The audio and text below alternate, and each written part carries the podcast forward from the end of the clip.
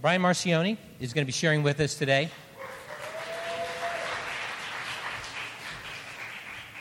And uh, this man is a gifted communicator of God's Word. He's had an impact on uh, all three churches here in New England. He's going to be sharing extension of uh, what Justin began over the last couple weeks. Will you pray with me? Thank you, Lord Jesus, for this man. We thank you that you use him in the, the marketplace, Lord, that his engineering skills to work with artificial hearts, Lord, and we believe that that is a spiritual work as well. And we thank you that in him and through him, you've made your word alive. So do it again, Jesus. Come, Holy Spirit, give us ears to hear what you are saying. In Jesus' name, amen. Amen. Good morning. Thank you for having me back. It's an honor to be here again. I've, it's been a long time, actually, since I've been here. So I'm, I'm, honored to round out this series in Galatians that we have and, and talk to you about these last two sections that we're going to do through this, this study. And I want to ask you this morning if you've ever had a moment in your life where you're having a conversation, you're reading a book, watching a TV show, movie, whatever it is and, and something happens, there's a statement made, there's a scene, something like that, that just, it just doesn't seem to fit in.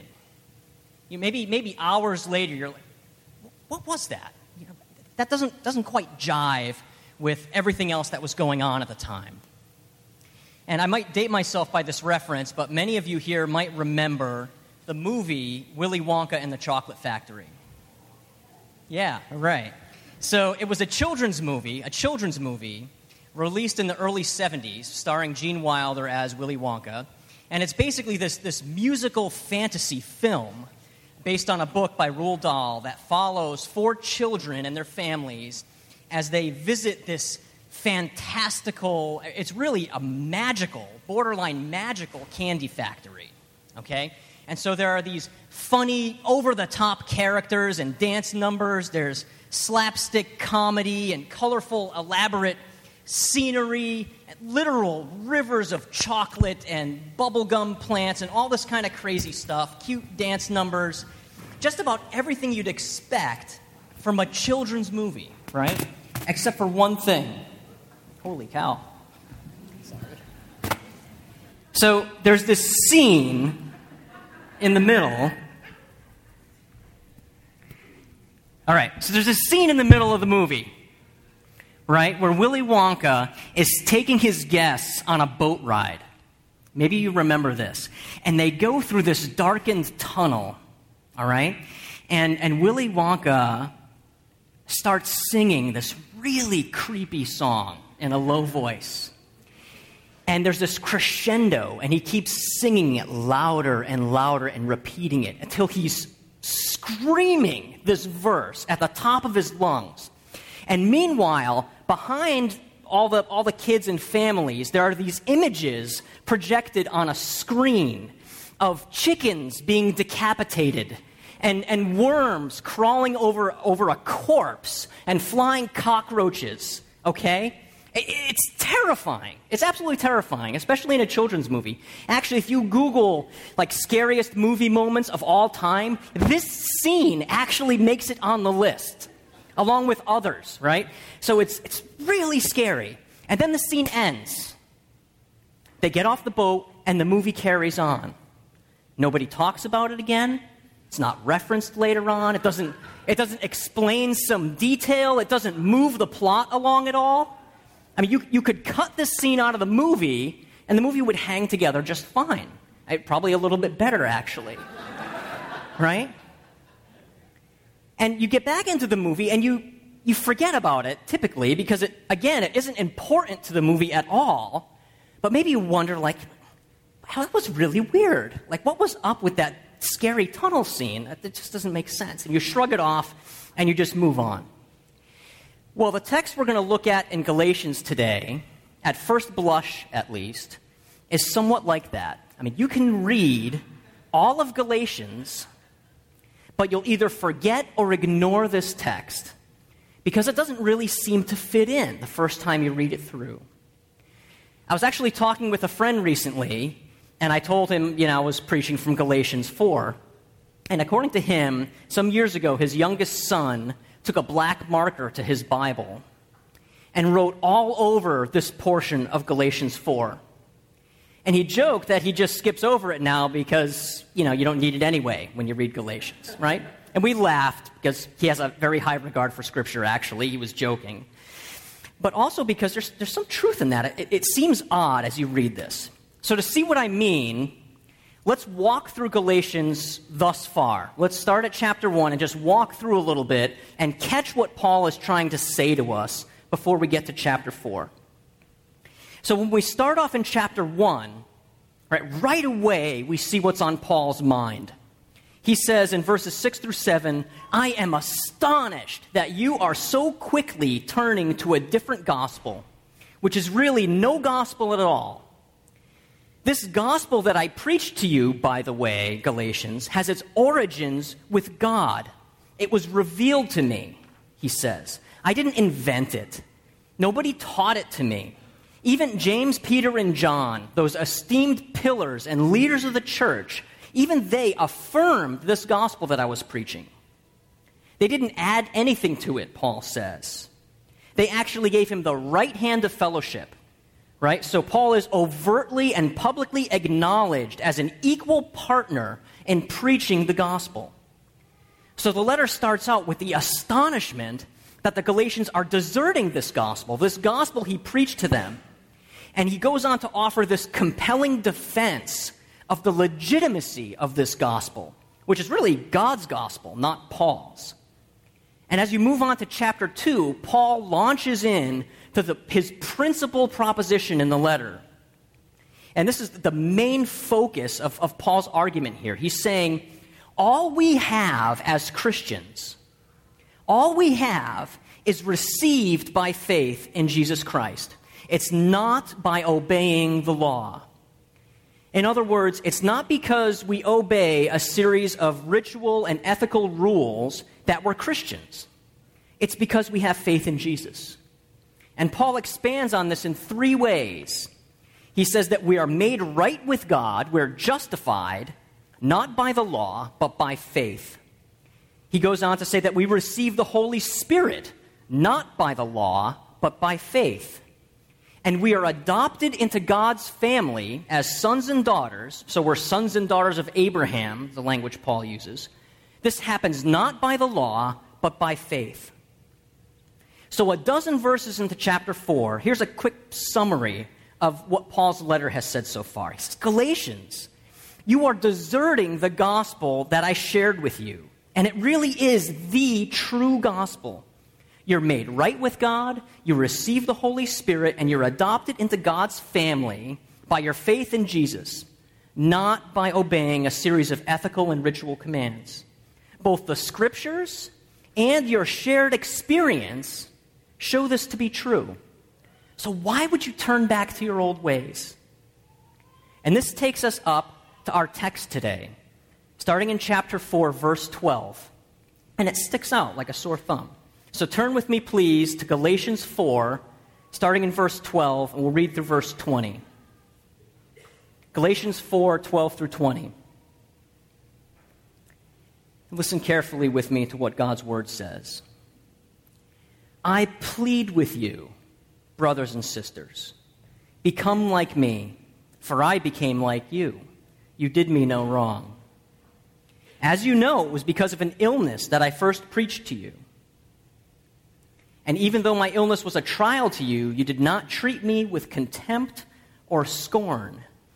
Instead, you welcomed me as if I were an angel of God, as if I were Christ Jesus himself.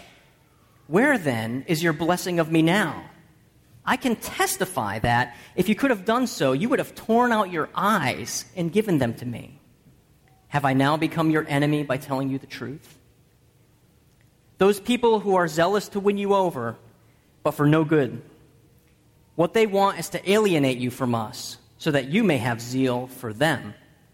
It is fine to be zealous, provided the purpose is good, and to be so always, not just when I am with you. My dear children, for whom I am again in the pains of childbirth until Christ is formed in you. How I wish I could be with you now and change my tone because I'm perplexed about you.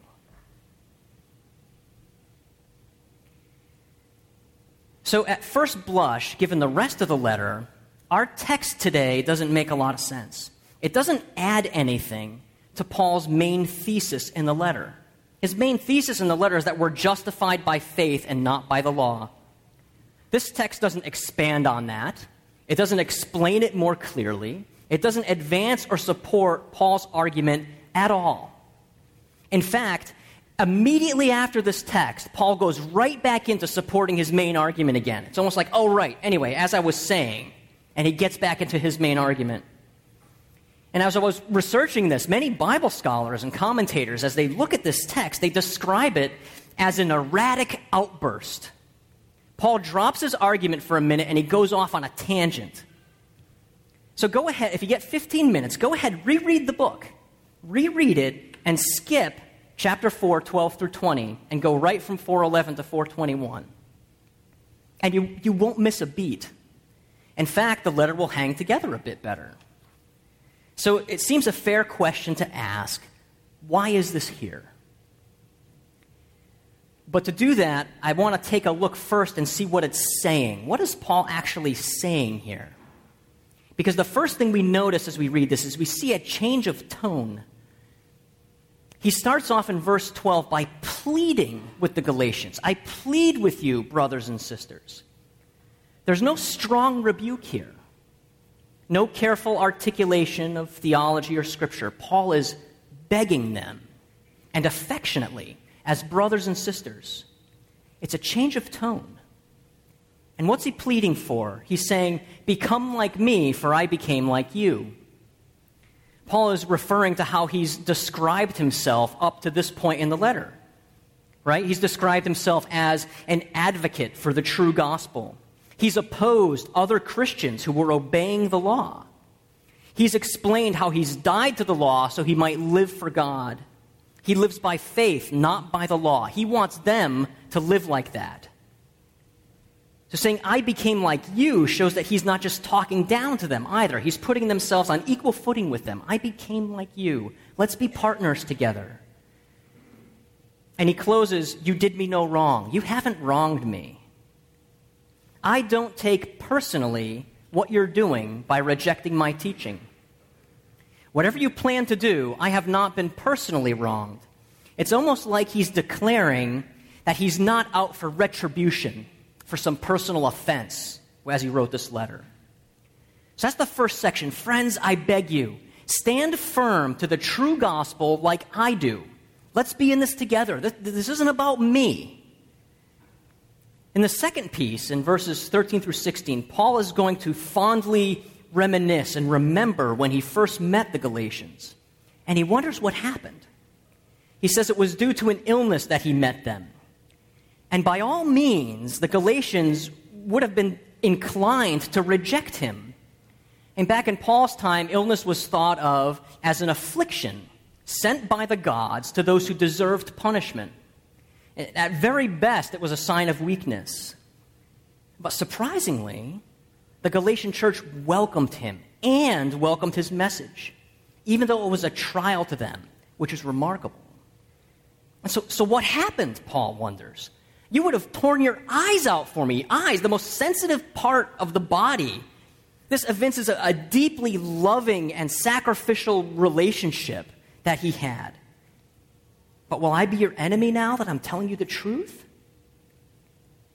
Friends, I beg you, stand firm to the true gospel like I do. Let's be in this together. This isn't about me. Remember how you cared for me at the beginning? You would have done anything for me, no matter the cost. What happened? Finally, in verse 17, Paul finishes with this impassioned rebuke. He says, These people who are preaching this false gospel to you are up to no good. They're not in it for you.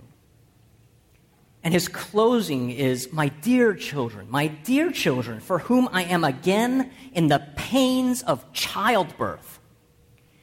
Yeah, I read this, this commentary on this verse, and it said that in Paul's time, labor pains were thought to be the worst pains humans experienced.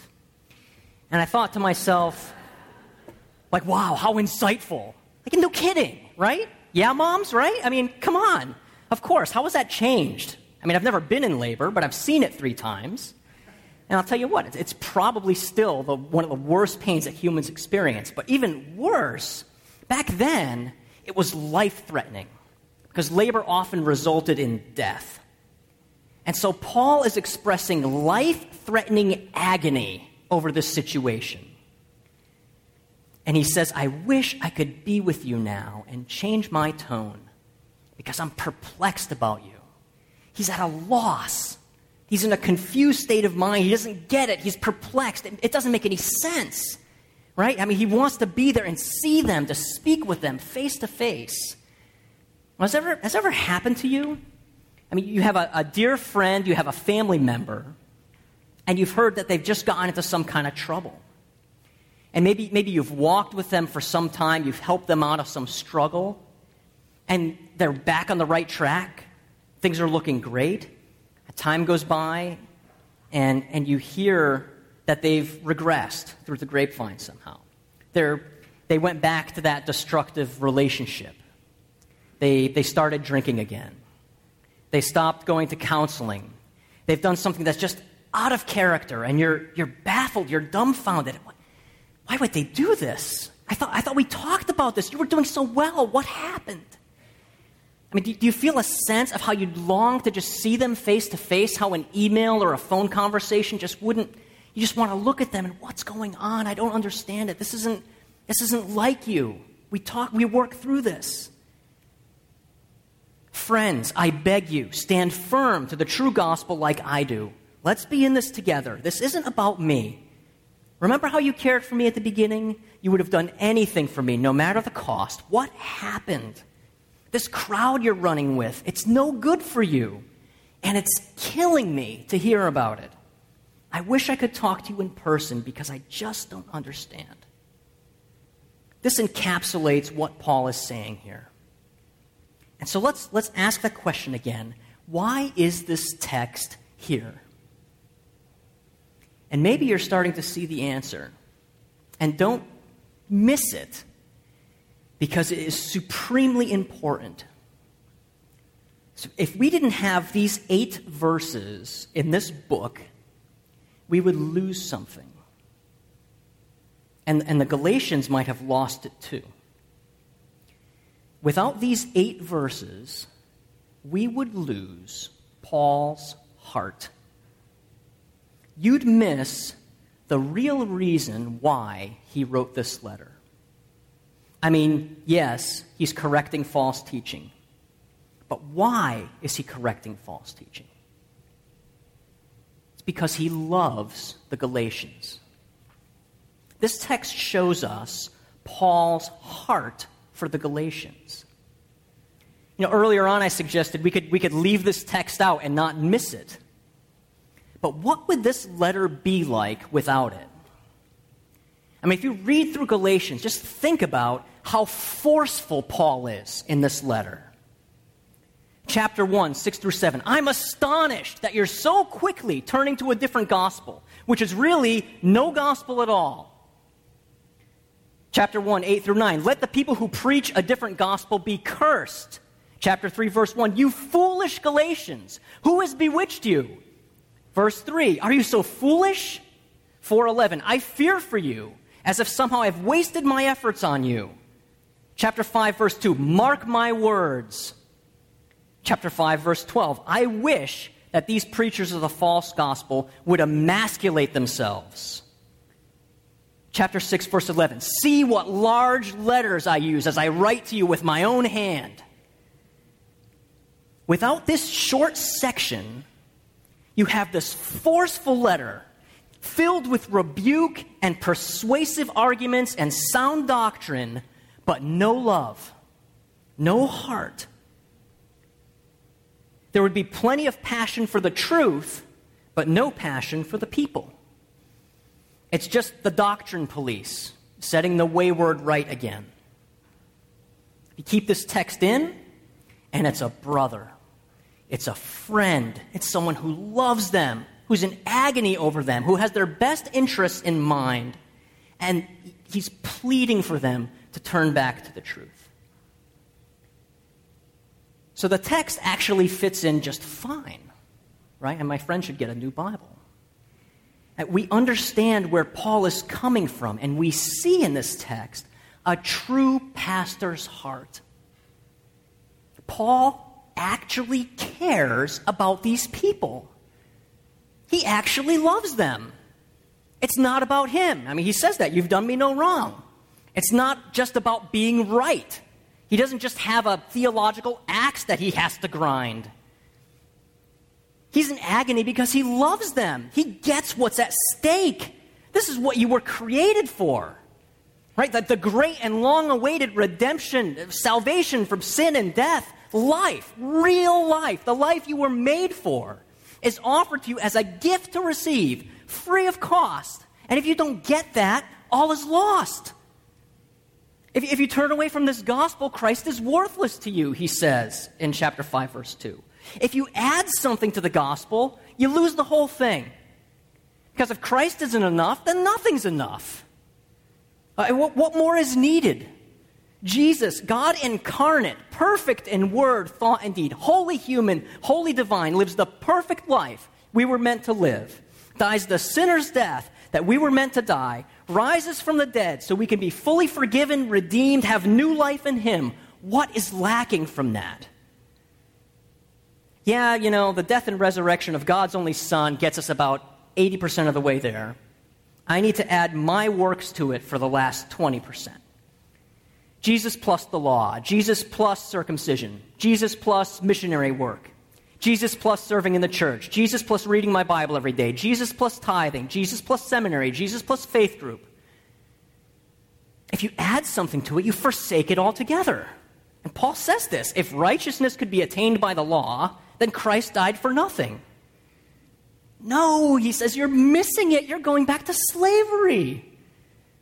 The minute you add something to Jesus, you're back at the beginning. How much more is needed now? How much more is enough? You're headed back to hopelessness, to rules you can never fulfill. Don't do it, Paul says. Don't exchange the truth and freedom and adoption and life and forgiveness for lies and slavery and abandonment and death. Paul gets what's at stake. And because of his love for the Galatian church, he becomes unglued. So, this is Paul's heart. This is the source of his intensity and his passion in this letter. It's his love for the Galatians.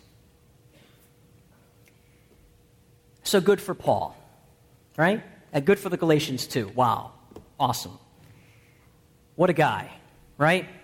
But, I mean, what do, what do we do with that as we see this in this text? As Paul shows us this, what does the text tell us today. And I want to submit to you that it shows us that sharing the gospel requires sharing out of love. Sharing the gospel requires sharing out of love. Let me say it another way love is a necessary component for sharing the gospel. Let me say it negatively if you're not sharing the gospel out of love, you're not sharing the gospel. Because sharing the gospel requires sharing out of love. Paul shows us this in the text today. He's the, the picture of speaking the truth in love, which is his own phrase that he used in the letter to the Ephesians. He's in agony because the ones he loves are in danger of exchanging the truth for a lie to their present and eternal peril. Sharing the gospel requires sharing out of love. It's Paul's basis, and it should be ours. It's, our starting point. And, and honestly, we're never going to be effective without it. We're never going to be effective as we share the truth of God without love. And let me give you three reasons why we must share the gospel out of love. We need love's purpose, love's power and love's persuasion. Love's purpose, power, and persuasion. We need love's purpose. Right? The gospel is God's plan to set all of creation right again. And this includes the restoration of our relationship with Him so we may enjoy Him forever in a perfect existence that lacks no good thing. So, the, the gospel, this good news, is for the salvation and flourishing of a human being for all eternity. So, like, what other reason is there to tell somebody about this if not for love? I mean, do you share good news with people you don't like? You know, Billy, I'm at best apathetic to your very existence. In fact, it's more than likely that I'd rejoice over your misfortune. You're dumb as a mule and twice as ugly. But anyway, let me tell you about an unquenchable source of joy, hope, and life, which will last all eternity. That is your free gift to receive from the Creator for whom you've longed all your life. Right? That doesn't add up. Right? You don't, you don't preach the gospel. You don't advocate for it. You don't suffer for it. You don't obsess over it just to be right just to show you're smarter or better, to put others down, to win arguments, to affirm yourself, to make your life better, to make God happy with you, to win your salvation, to get something out of people, to feel vindicated among your church friends, to feel justified, to check the box in your Christian to do list. All these things are about you. Love isn't about that. Love isn't about you. By definition, it's about others. You share the gospel because it's the power of salvation for those who believe. It's our only hope. And there's no sense in sharing it if you don't love the person with whom you're sharing. You need love's purpose. And secondly, you need love's power. You need love's power. I, I would guess that all, of all of us in here, we, we love somebody, at least one person. It, very deeply, you love them, or many people in your life your, your spouse, your children, your parents a, dear friend, all the above, and you know in your heart you are never going to give up on somebody you love. You will labor, strive, advocate, hope, pray for their good, for their sake, for their flourishing when you love somebody. In fact, you know you've grown cold to somebody, that you've stopped loving them when you start to write them off, right? You stop caring. Go ahead, let them ruin their lives. I, I don't care anymore. Go ahead, be miserable. I'm done with you. Let them, let them go to hell. Whatever, they deserve it. You don't pursue them anymore. You don't long for their thriving. You don't rejoice when they rejoice and mourn when they mourn. You've lost love for them. If you're sharing the gospel, Love is the only thing that's going to keep you after them. You need love's power. Love is why you'll be broken for the lost. It'll keep you up at night. You'll pray your guts out, as you should.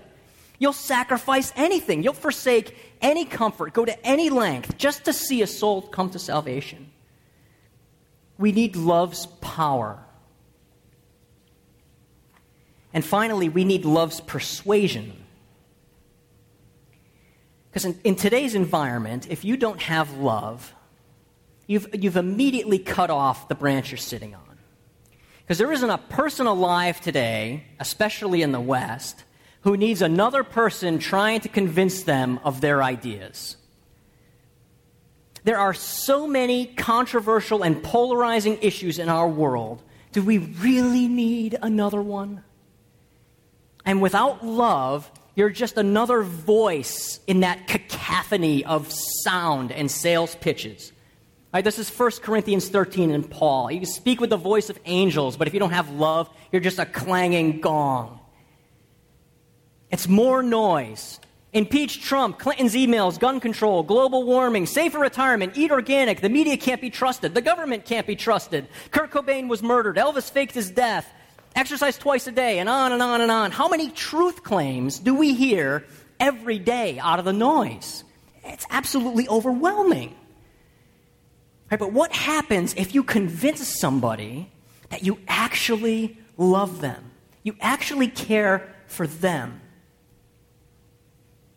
I mean, think of how differently they receive your message. I mean, how do you respond when somebody you've never met tries to convince you to change your worldview? What about your best friend? What about your spouse? What about your parents?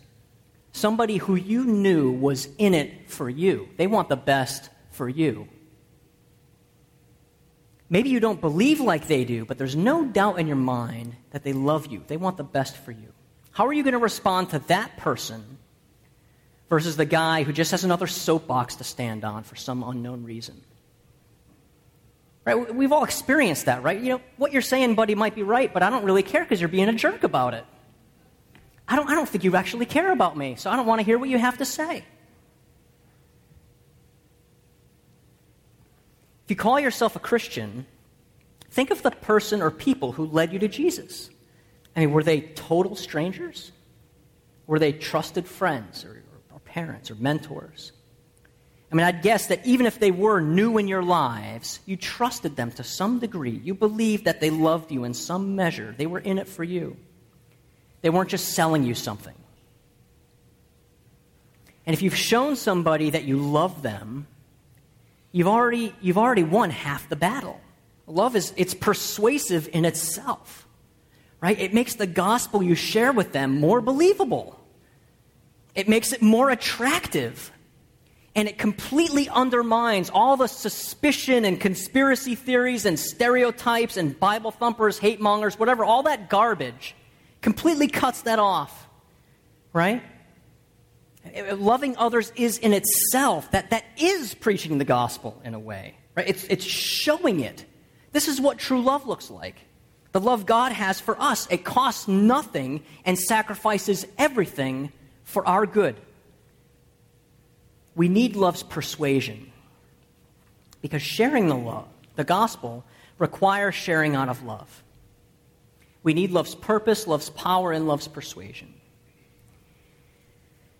But I really just kind of created another problem for us, right? Because how do you how do you muster up love for people? Um, how do you just do that? It's not easy, right? So how do we respond to this, to what Paul shows us here? Well, you can only truly love if you hold on to the gospel yourself. The gospel is what gives us the power and the ability to love. Because we, we can't give what we don't have. And the only way to give God's kind of love, the love that we see supremely in the gospel, is by receiving it yourself. And, and the more we get hold of how deeply loved we are, how supreme the sacrifice God made to get us back, the easier it'll be to love others the same way. You can be free. You don't have to think about yourself. You don't have to justify yourself. You don't have to check off any boxes anymore. You're free. You're taken. You're loved. It's done. It's, it's nothing can pluck you from his hand. You don't have to focus on yourself anymore. You're free to focus outward, to love, to love others. So, by receiving the love God has for us, you too can love others in that same way and proclaim the truth of the gospel. Because sharing the gospel requires sharing out of love. So, as we respond today, let me suggest a couple of things uh, to think about and pray about. And the band can come on up uh, and start playing. But, but first of all, if you, if you call yourself a Christ follower, a Christian, if you've heard and received the good news that Jesus has won your salvation forever, and you entrust your eternal soul to Him and Him alone, let's fan that flame this morning. Pray for God to fan that flame in your heart for all the people who are, are just like you used to be at one point in your life. They're just like you used to be. They're without hope. They're desperately in need of a Savior. And by God's grace in your life, somehow, somebody or some group of people, they loved you enough to share the good news with you that there is a Savior, and his name is Jesus. Ask God to fan that flame, to, to fill your heart with love for others so you can share his good news with them. Because sharing the gospel requires sharing out of love. And second, it'd be, it'd be silly if I, didn't, if I didn't offer this time also as an opportunity to receive God's love. And maybe even for the first time. I mean, if somebody brought you here today, chances are that they, they care about you. They love you. They actually care. You're here because they wanted you here because it's for your good. There's something they want you to hear. They want the best for you, just like God does. So don't wait on that. If you feel your heart stirred, and there's nothing magic to that, confess your sin, your need of a Savior, receive Jesus into your heart. If you've already done that, receive God's love afresh again so you can, you can pour it out onto others as you share the gospel with the world that needs to hear it. Let's pray.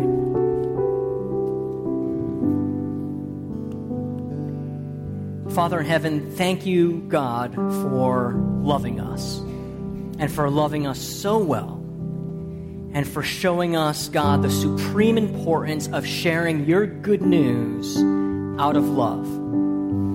And so, Lord, I pray you would help us to burn with the same passion uh, that you have for others who need to hear about you, who need to hear the truth in a world full of lies, a world full of truth claims, a world full of noise, God.